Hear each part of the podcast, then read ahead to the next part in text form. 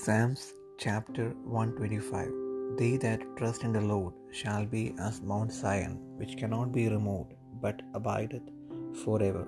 As the mountains are round about Jerusalem, so the Lord is round about his people from henceforth even forever.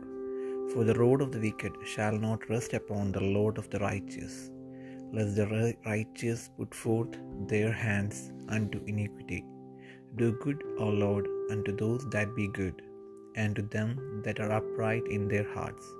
As for such as turn aside unto their crooked ways, the Lord shall lead them forth with the workers of iniquity, but peace shall be upon Israel.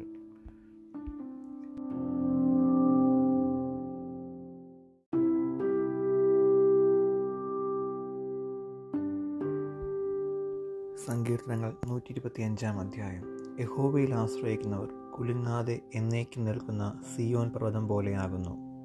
പർവതങ്ങൾ എരുഷലേമിനെ ചുറ്റിയിരിക്കുന്നു. യഹോവ ഇന്നു മുതൽ എന്നേക്കും തന്റെ ജനത്തെ ചുറ്റിയിരിക്കുന്നു. നീതിമാന്മാർ നീതികേടിലേക്ക് കൈ നീട്ടാതിരിക്കേണ്ടതിന് ദുഷ്ടന്മാരുടെ ചെങ്കോൽ നീതിമാന്മാരുടെ അവകാശത്തിന്മേൽ ഇരിക്കുകയില്ല യഹോവെ ഗുണവാന്മാർക്കും ഹൃദയപരമാർത്ഥികൾക്കും നന്മ ചെയ്യണമേ.